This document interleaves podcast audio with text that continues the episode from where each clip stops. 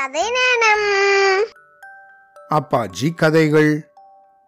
சமயோஜித அறிவு. தில்லி பாதுஷாவுக்கு விஜயநகர பேரரச தன்னோட கட்டுப்பாட்டுக்குள்ள கொண்டு வரணும் அப்படின்னு ஒரு எண்ணம் இருந்துதான்.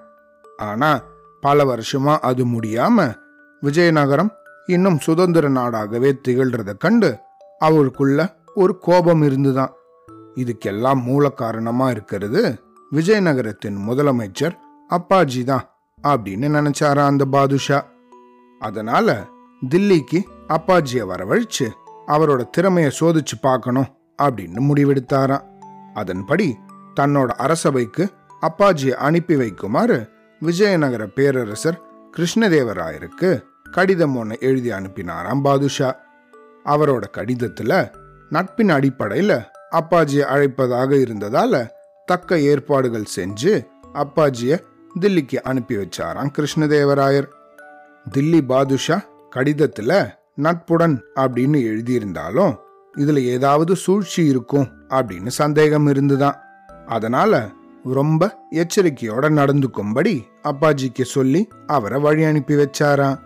அப்பாஜி தில்லிக்கு வந்து தன்னை பார்க்க அரசவைக்கு வரார் அப்படிங்கிறத ஒற்றர்கள் மூலம் முன்னாடியே தெரிஞ்சுண்டாராம் பாதுஷா. அப்பாஜி அரசவைக்கு வரும் சமயம் பாதுஷா தன்னோட சிம்மாசனத்துல உக்காந்துக்காம வேற ஒருத்தரை அந்த இடத்துல மார்வேஷம் போட்டு உட்கார வச்சாராம். இவரும் மற்ற சக அமைச்சர்களோட தானும் ஒருத்தரை அவங்க கூட போய் உக்காந்துண்டாராம். சபைக்கு வந்த அப்பாஜி அரியாசனத்துல இருந்தவர்கிட்ட போகாம அமைச்சர்கள் அமைச்சரா உக்காந்துருந்த உண்மையான பாதுஷாவை பார்த்து வணங்கினாராம். அவர்கிட்ட தான் கொண்டு வந்திருந்த அன்பளிப்பை கொடுத்து அவருக்கு வணக்கம் செலுத்தினாராம் அப்பாஜியோட இந்த செய்கை பாதுஷாவை ரொம்ப பிரமிக்க வச்சிடுச்சு அப்பாஜி அவர்களே வணக்கம். மிக்க மகிழ்ச்சி. அரியாசனத்துல உக்காந்துருக்கவரை வணங்காம நான் இங்க உக்காந்துருக்கேன். அப்படின்னு எப்படி தெரிஞ்சுட்டீங்க? ரொம்ப வியப்பா இருக்கே அப்படின்னு கேட்டாராம்.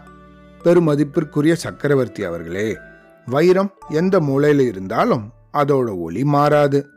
சூரியனை நோக்கி தாமரை மலர்கள் இருப்பது போல நீங்க உக்காந்துருக்கிற இடம் நோக்கி ஒருவித மரியாதையோட எல்லாரோட பார்வையும் உங்களையே கூர்ந்து நோக்கின்னு இருந்தது.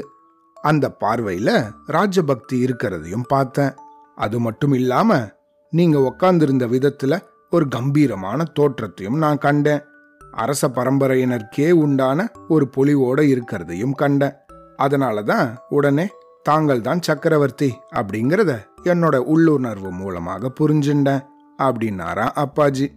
பாதுஷா அவர்கள் அப்பாஜிக்கு தனி ஆசனம் கொடுத்து அவரை கௌரவிச்சாராம். அப்பாஜி அவர்களே நீங்க உண்மையிலேயே மதிநுட்பம் மிக்க மந்திரி தான் உங்களோட அறிவாற்றலால மேலும் விஜயநகரம் சிறப்புரட்டும்.